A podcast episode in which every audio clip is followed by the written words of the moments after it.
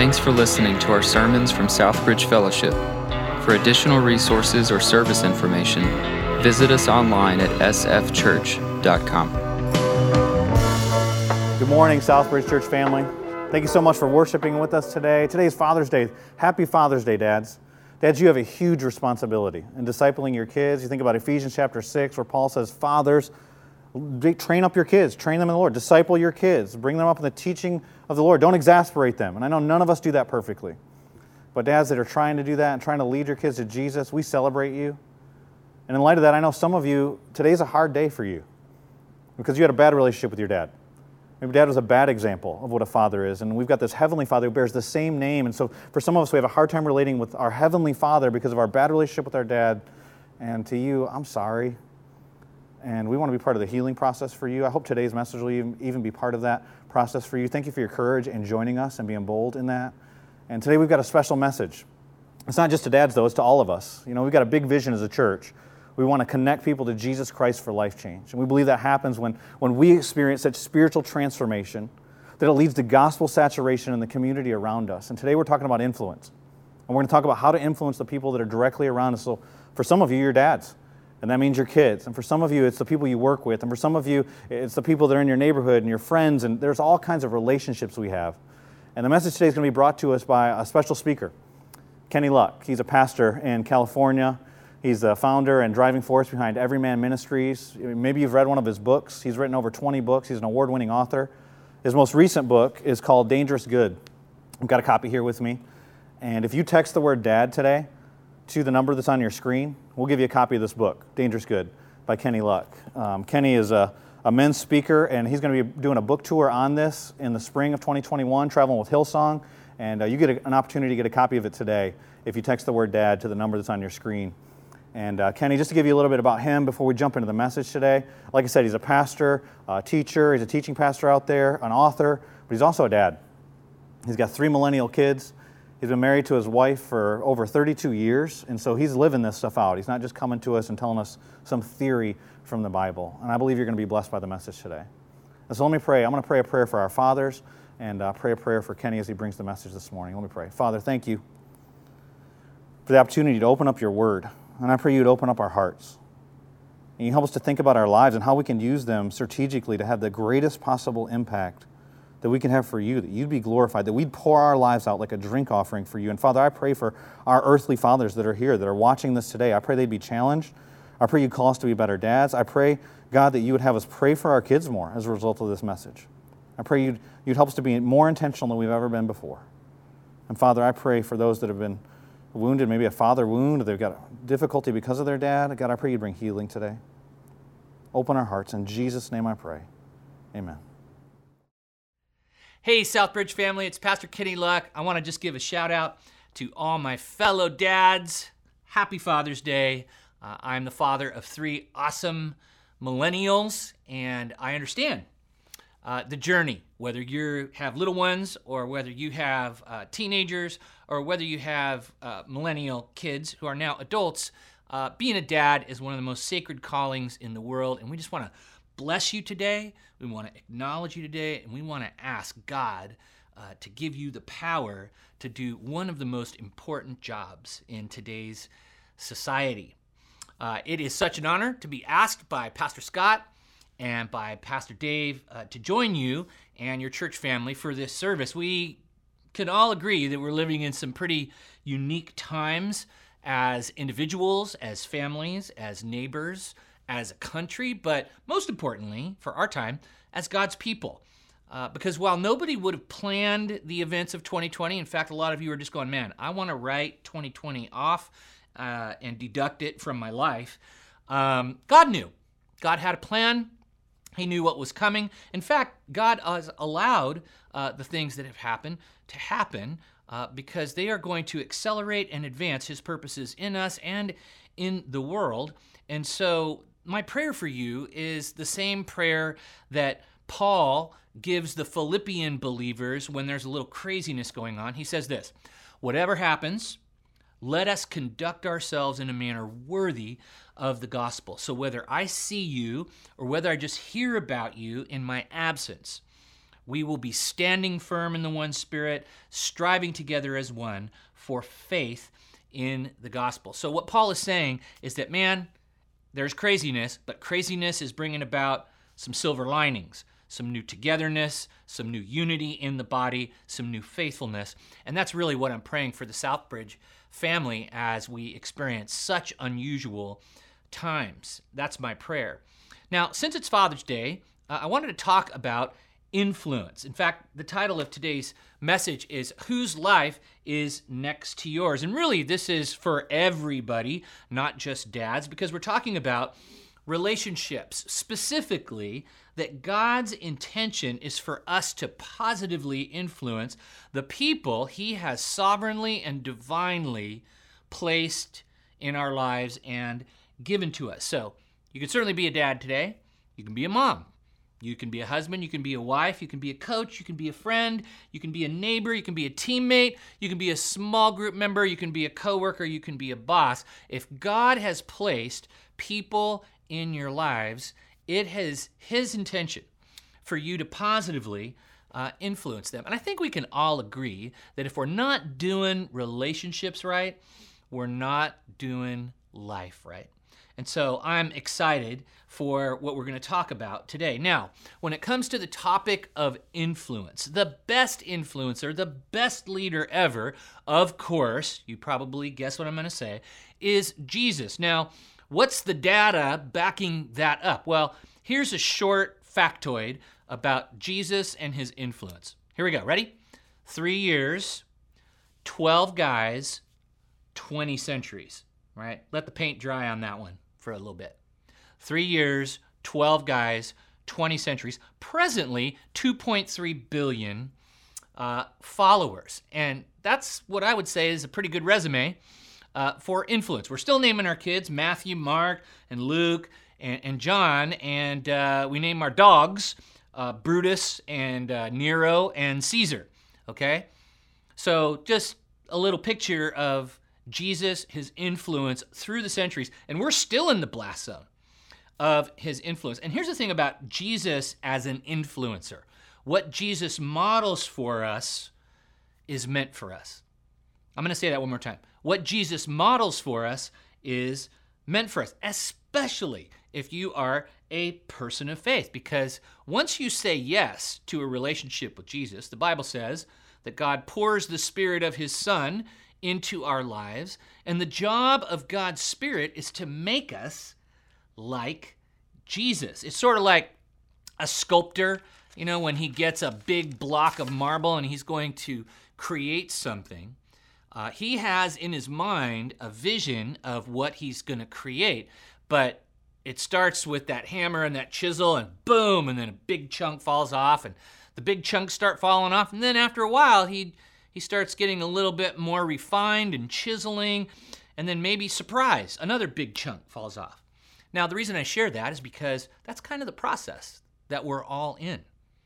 We're all, if we have faith in Christ, we're all destined to become more and more like Jesus through the work of God's Spirit in our lives. And some of us, man, we're like, God is knocking a big block off right now in this season of life. Other others of us, God's chiseling and refining, and maybe the COVID uh, experience has taken another big block off. God is using that to make you more uh, like Jesus, right? And if God's making us like Jesus, we're going to be influencers. We're going to influence people that are around us. And so that's what we're going to look at. And we're going to, right now, just look at what is God's expectation of us when it comes to Him placing people next to us. Jesus talks about this in detail in Matthew chapter 5. And listen to these words from Matthew chapter 5, verses 13 to 16. He says, You are the salt of the earth. But if the salt loses its saltiness, how can it be made salty again? It's no longer good for anything except to be thrown out and trampled underfoot. You are the light of the world. A town built on a hill cannot be hidden. Neither do people light a lamp and put it under a bowl. Instead, they put it on its stand and it gives light to everyone in the house. In the same way, let your light shine before others that they may see your good deeds and glorify your Father who is in heaven. So there's God's expectation. God expects us to be visible, God expects our relationship with Him to manifest and influence. He uses two pictures. He uses salt, which, which is a preservative and also an influencer and, and taste changer of meat. He calls us salt. And he also calls us light. And he's expecting us to be both influential and visible. Very important. Right? God wants his presence in your life manifesting and moving in your connections. All right? Jesus talks about how that influence is really uh, can't be stopped. In Matthew 12, 33 to 35, Jesus says this Make a tree good, and its fruit will be good, or make a tree bad, and its fruit will be bad, for a tree is recognized by its fruit. You brood of vipers, how can you who are evil say anything good? For the mouth speaks what the heart is full of. The good man brings good things out of the good stored up in him, and the evil man brings evil things out of the evil stored up in him. And so, what is Jesus saying? Jesus is saying that what's inside will come out, and as people who are in relationships, of course, we want good things to come out of our lives, the fruit, and the fruit reflects the source. So, apple trees make apples, banana trees make bananas, mango trees, I'm, a, I'm an islander, make mangoes, right? Christians produce the fruit, the character, the DNA of Jesus. And people can see it, it manifests. But depending on what's on your insides, other things can come out. So I want to unpack just three truths before we move on to the example of Jesus about your influence. Number one, my influence affects others around me. Okay? Write that down. My influence affects others around me.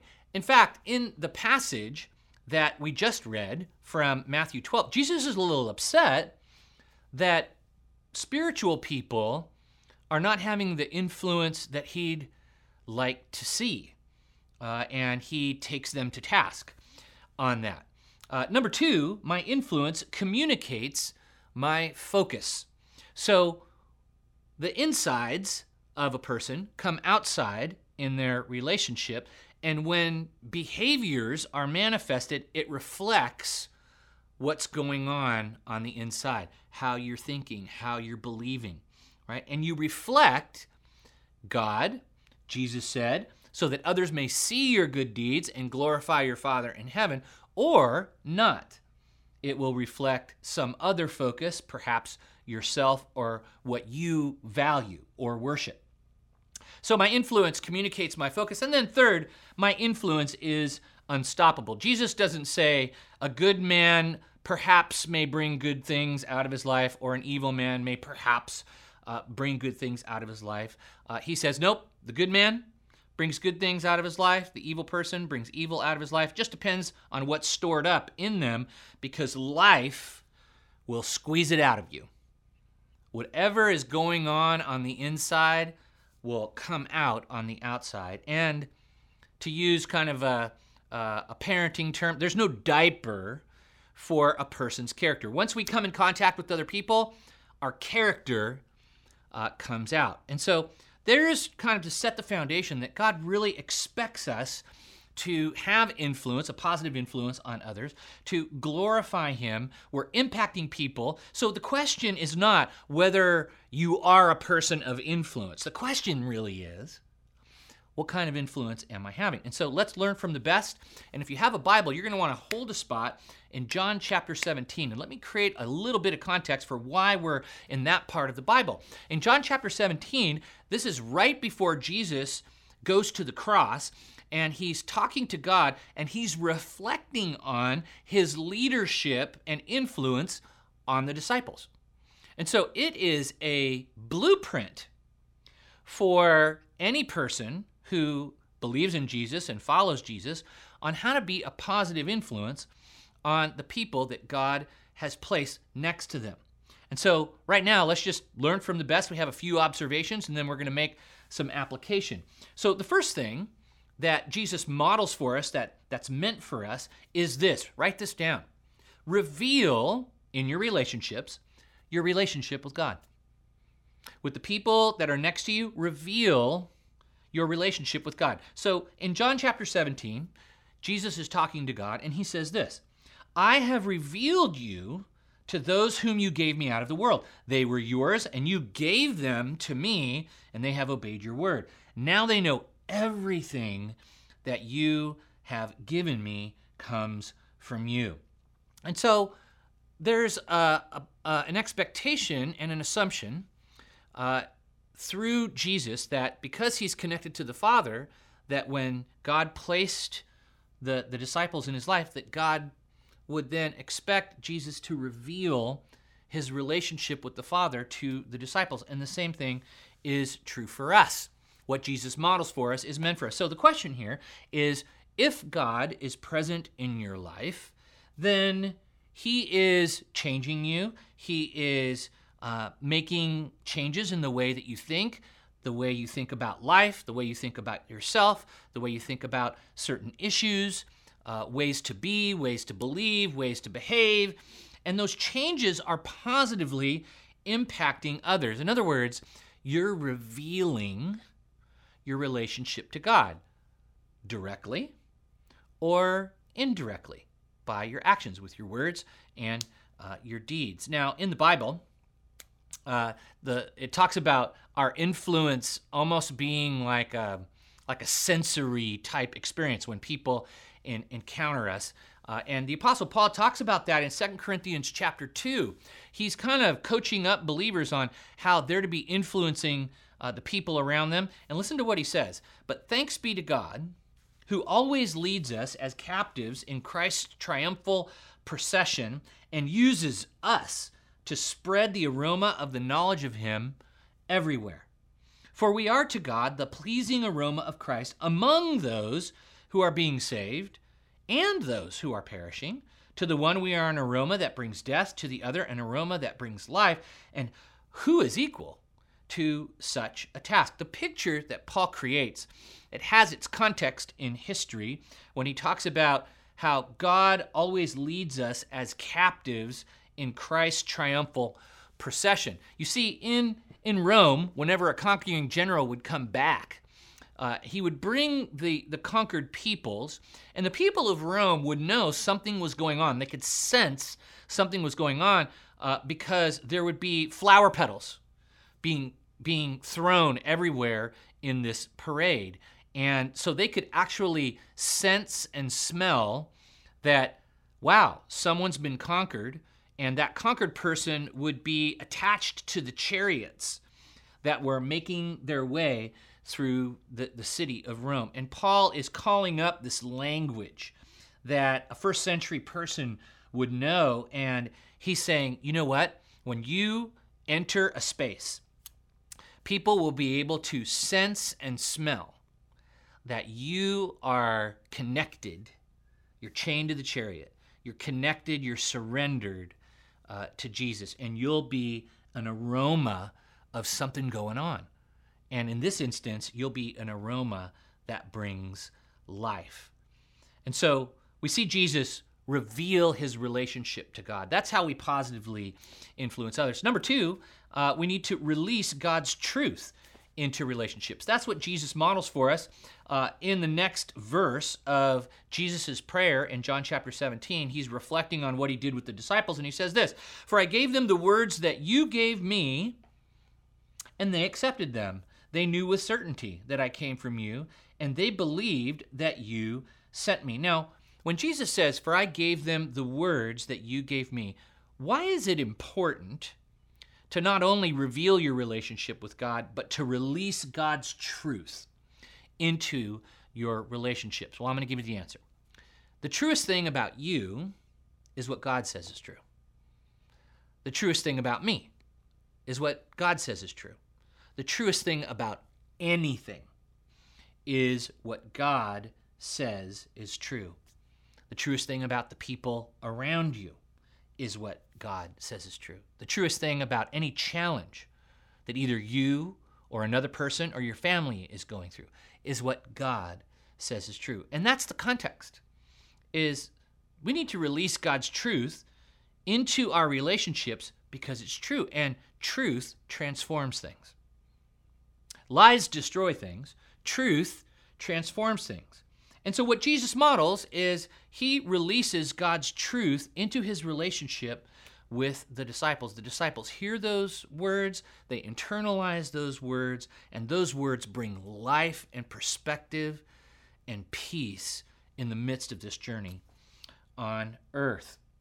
You know, to help people grow, whether you're a friend or a dad or a mom or a coworker, we have to speak truth. And the Bible talks about this in Ephesians chapter 4 verses 14 to 16. Listen to what the Bible says and, and kind of pay attention to the maturity aspect and the health aspect of influence. It says this Then we will no longer be infants, tossed back and forth by the waves, blown here and there by every wind of teaching, and by the cunning and craftiness of people in their deceitful scheming.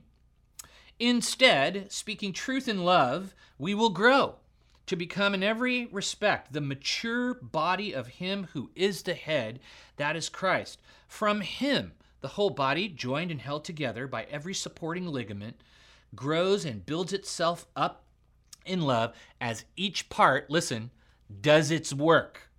So, what you have is the juxtaposition of immaturity and maturity, and deception and the speaking of truth and the two are connected. Helping people grow requires possessing truth and speaking truth and internalizing truth and applying truth. But unless that truth is spoken, you live it out and you speak it, then we're not really helping people. And so, in this whole mix of your life, your relationships, the people that have been brought into it, the most valuable commodity that you can deliver into those relationships is God's truth.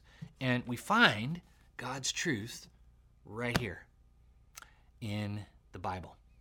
And so you probably hear Pastor Scott talk a lot about the Word, the need to be in the Word. You probably have pastors and coaches and friends that are saying, hey, you know, well, how's your time in God's Word? Well, you know what? They're helping you because when you're in God's word, you're releasing truth into your life. And the truest thing about anything is what God says is true. That's what brings life. So we see Jesus model that. He releases truth into his relationships. The third thing we see Jesus do is we see Jesus uh, rely on God for others' well being.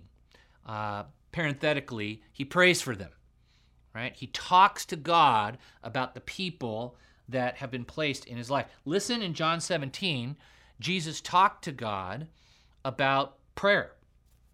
He says this I pray for them. I'm not praying for the world, but for those you have given me, for they are yours. All I have is yours, and all you have is mine. And glory has come to me through them. I will remain in the world no longer, but they're still in the world, and I'm coming to you. Holy Father, protect them by the power of your name, the name you gave me, so that they may be one as we are one. While I was with them, I protected them and kept them safe by that name you gave me. None has been lost except the one doomed to destruction, so that Scripture would be fulfilled. I'm coming to you now, but I say these things while I'm still in the world, so that they may have the full measure of my joy within them. So, what you have is Jesus talking about influencing the lives of others through prayer. And you have this juxtaposition of there's absence and there's presence. He's saying, okay, when I'm present with them, I protected with them because I have a physical capacity to influence. So there was Jesus' physical capacity, but then Jesus says, but I'm going to be apart from them and instead of that eliminating his capacity to influence, he's praying and talking to the Father, and there's no disruption in his capacity to influence.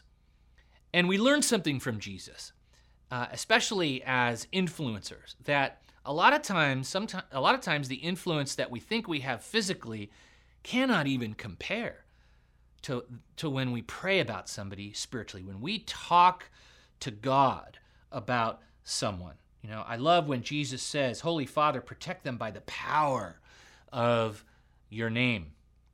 There is power in prayer. There is peace in prayer. There is influence in prayer. And so while we can't follow our kids around or follow our friends around or, or be with people all the time physically, we can certainly powerfully influence their lives through prayer. And in fact, I feel like God is calling many of us listening to this right now to renew our life of prayer for those whose lives are next to our lives because that's God's intention. That's what that's what God models for us. You know, the Apostle Paul, next to Jesus, uh, was one of the greatest influencers of all time, and and he understood that through his connection to God, he could wield and yield that access and that authority in his relationship with people.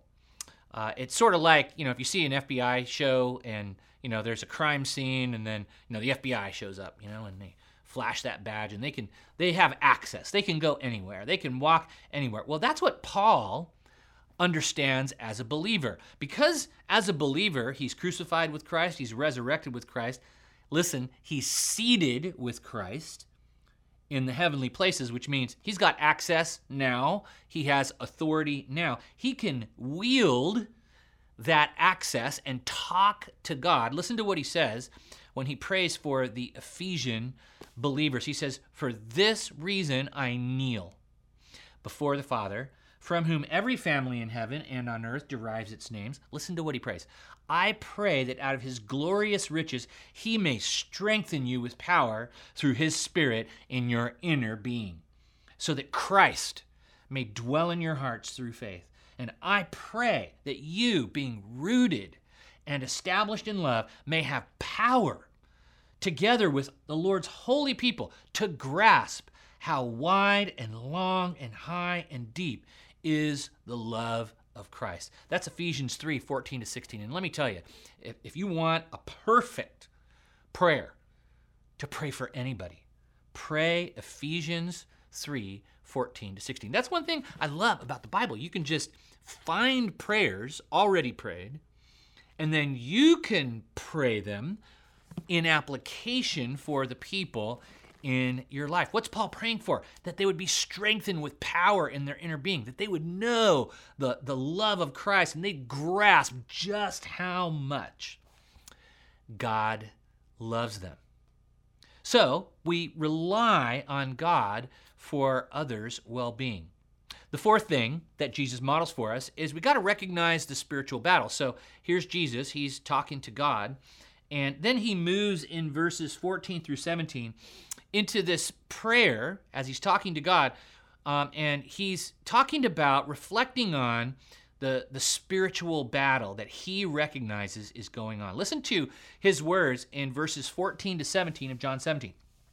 He says to God, I have given them your word, and the world has hated them. For they are not of the world any more than I am of the world. My prayer is not that you take them out of the world, but that you protect them from the evil one. They are not of the world, even as I am not of it. Sanctify them by the truth. Your word is truth. And so Jesus knows that he's leaving, but they're staying. He's going to a perfect place. They're still on earth, and earth is broken, full of injustice and evil, and there's good versus evil. He knows that they need to be protected. And his plan is for them to keep influencing in the presence of evil. And so he he talks to God about them and he asks for protection. And and what does that recognize when Jesus says uh, protect them from the evil, evil one? What does he know? Well, he knows that earth isn't heaven. Earth is imperfect and full of injustice and evil. Heaven is perfect. Those things don't happen there. And he's got troops in the battle, and those troops are at risk. And so he is raising a shield of protection over them uh, in, in prayer. And so I don't know who's next to your life. I don't know if it's if it's your precious kids or son or daughter or wife or family or in-laws or who it is, friends, neighbors, someone struggling, uh, someone depressed, someone sad, uh, someone addicted. There is a spiritual battle raging on. And Jesus acknowledges that and he recognizes that.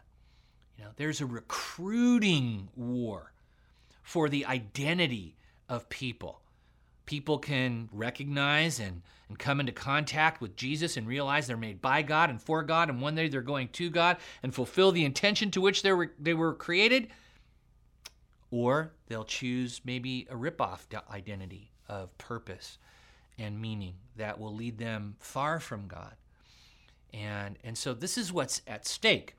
Um, Jesus talked a lot about the evil one uh, in, in another context in John 10, very familiar passage in the Bible. Jesus says, The thief only comes to steal and kill and destroy. I have come that they may have life and have it to the full. I'm the good shepherd. Listen to this the good shepherd lays down his life for the sheep. So, to be a positive influence, someone's got to step in and protect at certain moments when people aren't able to protect themselves. Spiritually, it's our job as influencers with people in our lives to recognize the spiritual battle, to rebuke the thief who comes to steal and kill and destroy, and to ask for God to invade that person's life and for the good shepherd to step in front of the sheep because there's a wolf. Now, I know that we would all probably agree that evil is out there, but a lot of us don't account for it in our relationships that are right next to it. Well, we need to rely on God for the well being of others. Part of that is recognizing the spiritual battle and praying for protection. Um, there are a lot of things that happen in this life where the spiritual battle comes into play. So, particularly in adversity, um, you can just look at recent events and just go, man, that's a lot of adversity and pain and loss and suffering and isolation and loneliness. A lot of that. Well, you know, all of that adversity and pain and suffering, loss and loneliness, that creates negative emotions inside of us sadness, depression, despair, anxiety, fear over the future, you name it. And when we have those feelings on the inside, that is when the spiritual battle accelerates. That's when the thief and the liar will come and suggest things because we feel pain and loss and suffering. He'll suggest things to do that are not good for us, not good for others, not good for our relationship with God, not good for our bodies, um, and create even more suffering. But because of the circumstance and adversity, and the feelings that are there we're more open to projecting some other feeling. Now, in that moment, that's where we really need to recognize the spiritual battle. Some of you listening to me right now, that's how you feel. There's a spiritual battle for what you're going to do with those feelings. And the Bible says you got to watch out for the suggestions that come when you got a lot of negative feelings inside. In fact, in 2 Corinthians 2:11, the uh, the Apostle Paul knows that there's division going on in the city of Corinth. Good application for right now. And he's, he's encouraging uh, people to forgive each other. Um, and when he looks for where the division is coming from and he's encouraging and coaching forgiveness, he gives the reason why. He says in 2 Corinthians 2:11, "In order that Satan might not outwit us, for we are not unaware of his schemes." So, behind Paul's dusting for prints in this circumstance, he sees division and a lack of forgiveness and a lack of reconciliation, and he's just dusting for prints. He goes, Oh, yeah, I see what the devil is doing, the evil one. And so, Jesus models for us recognizing the spiritual battle. Uh, the Bible recognizes the spiritual battle. Here's the question Do you recognize the spiritual battle going on in the lives and for the lives of the people that God has placed next to you? Number five, Jesus models reproducing yourself in the people God has placed in your life. Now, let's talk to the dads for just a second. Let's use the dads as a, as a teaching metaphor. Dads, uh, I bet that you agree with me that you want the best in you to be reproduced and become the best in your kids. Okay? Whether that's happening to greater or lesser degrees, I don't know. But as a dad, I hope that the best parts of who I am are going to be reproduced in my kids and that the, the weak and not so great parts of me will be minimized.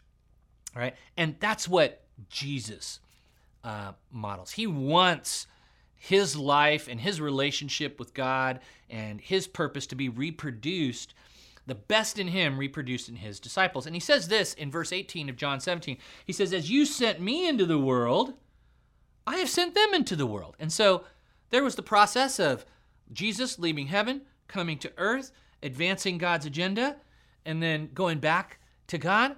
Jesus comes to earth, three years, 12 guys, 20 centuries of reproduction. Wow. And we're we're in the blast zone of that reproduction. And so what Jesus models for us is meant for us. Listen to what he says to the disciples in John chapter 14. It's a little earlier in this same conversation. Uh, John chapter 14, verse 12. Jesus says, Very truly, I tell you, whoever believes in me will do the works that I have been doing, and they will do even greater things than these because I'm going to the Father. Okay, you know when I said three years, 12 guys, 20 centuries? Well, Jesus had a three year window. Uh, the disciples, and the disciples re- reproducing themselves in other disciples down through the decades and the epochs and the centuries, all the way to us, that impact that they have had has far exceeded numerically the impact that Jesus had in those three years. And what I love about Jesus' language is that he speaks vision into the people around him. He says, Whoever believes will do. Know? Guess who that is? That's you and I. We're going to do the works that Jesus did. Well, what did he do? All right? He invited men into relationship. He set for them an example. He imparted to them over time the things of God, and he reproduced and sent them to do the works of God.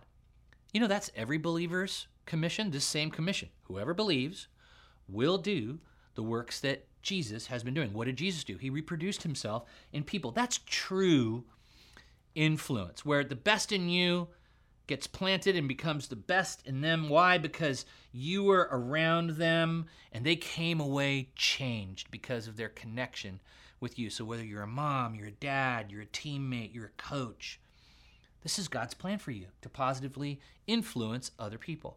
Now, let's look at the last thing that Jesus models for us in John chapter 17, verse 19. This is probably the most important thing. Uh, and that is remember that influence flows from integrity. Influence flows from integrity. Listen to Jesus uh, cap this little section of prayer in verse 19. He says, For them, I sanctify myself that they too may be truly sanctified. Now, if we if we extract all the the fancy religious terminology, uh, really what Jesus is saying is, you know, I can't give away what I don't possess. He says, for them, the others that, that God has placed in his life, he gets it right himself. I sanctify myself. Why? that they too may be truly sanctified. The word sanctified means to be set apart. So Jesus remembers that, hey, you know what? It starts with me. Dads, it starts with you. Moms, it starts with you. Coaches, it starts with you. Friends, it starts with you. You want to be a good influence on those around you? Guess what? That influence starts with your own personal integrity. Now, the word integrity simply means to be undivided. It's a math word. Uh, comes from the word integer. It means whole. So what does it mean for you and your influence? Well, when you're undivided between what you believe, listen, and how you live and think, you have integrity. And we know it when we see it. We, we just say, that guy's the real deal. That guy walks the walk. He not only talks the talk, he walks the walk. Man, that guy's the real thing. What we're really saying is, that guy's got integrity. And we can trust them and we listen to those people and we respect those people and we honor those people and we, we, we're willing to learn from those people. So remember that influence flows from t- integrity, especially for people who are watching and analyzing you. So, parents, you know what I'm talking about. Your kids are, uh, you know, they got badges on and they are the behavior police and they're watching what you say and what you do.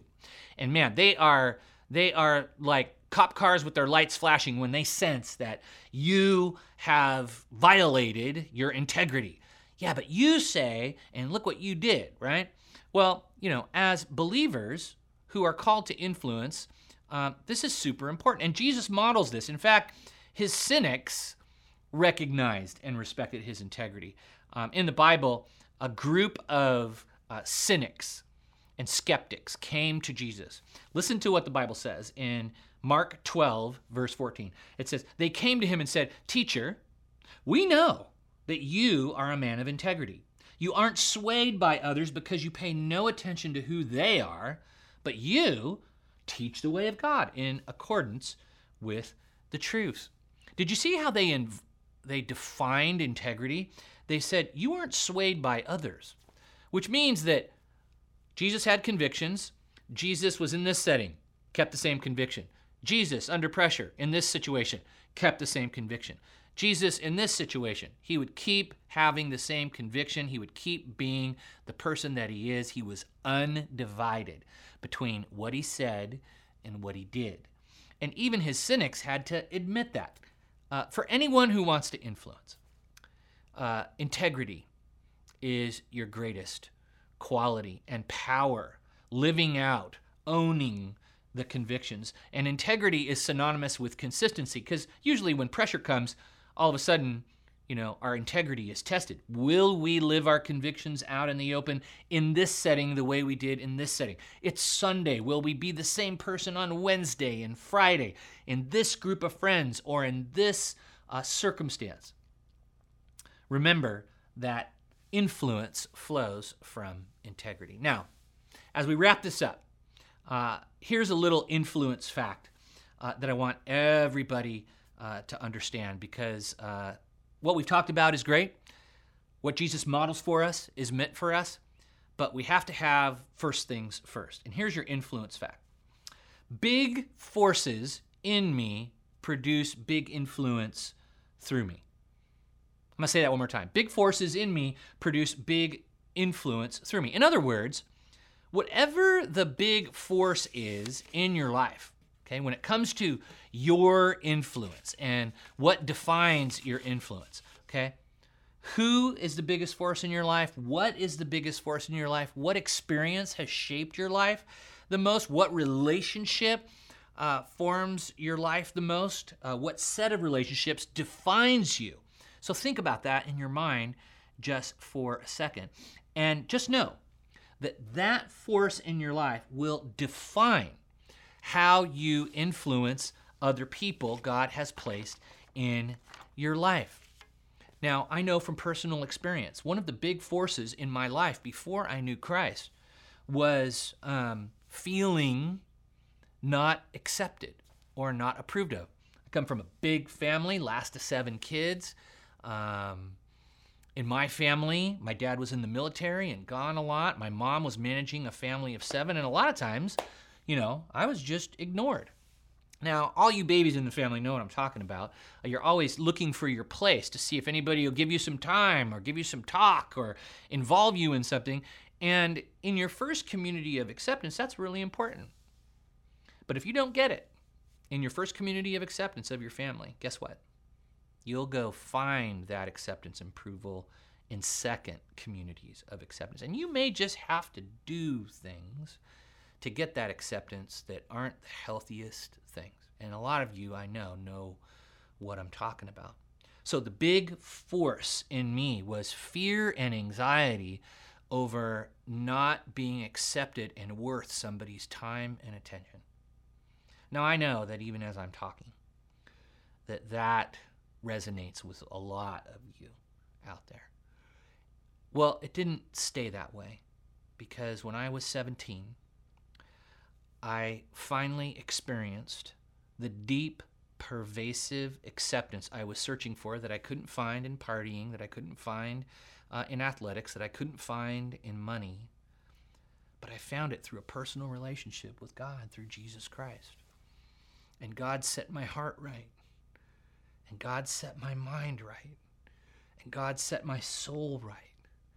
And I started not to worry about what other people thought of me, where I had nothing to prove, and I started making better decisions because God loved me and He set me free.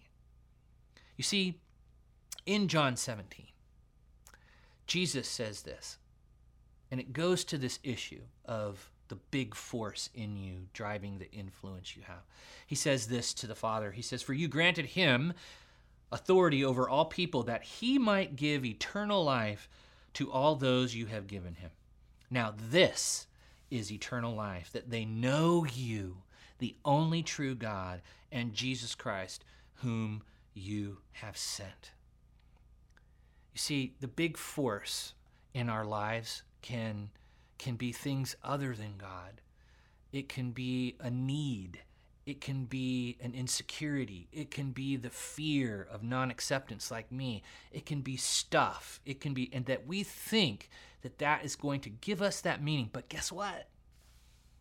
The number one thing Jesus said that people need was this they needed eternal life, that they know you, that they have a relationship with you, the only true God, Jesus Christ, whom now has sent.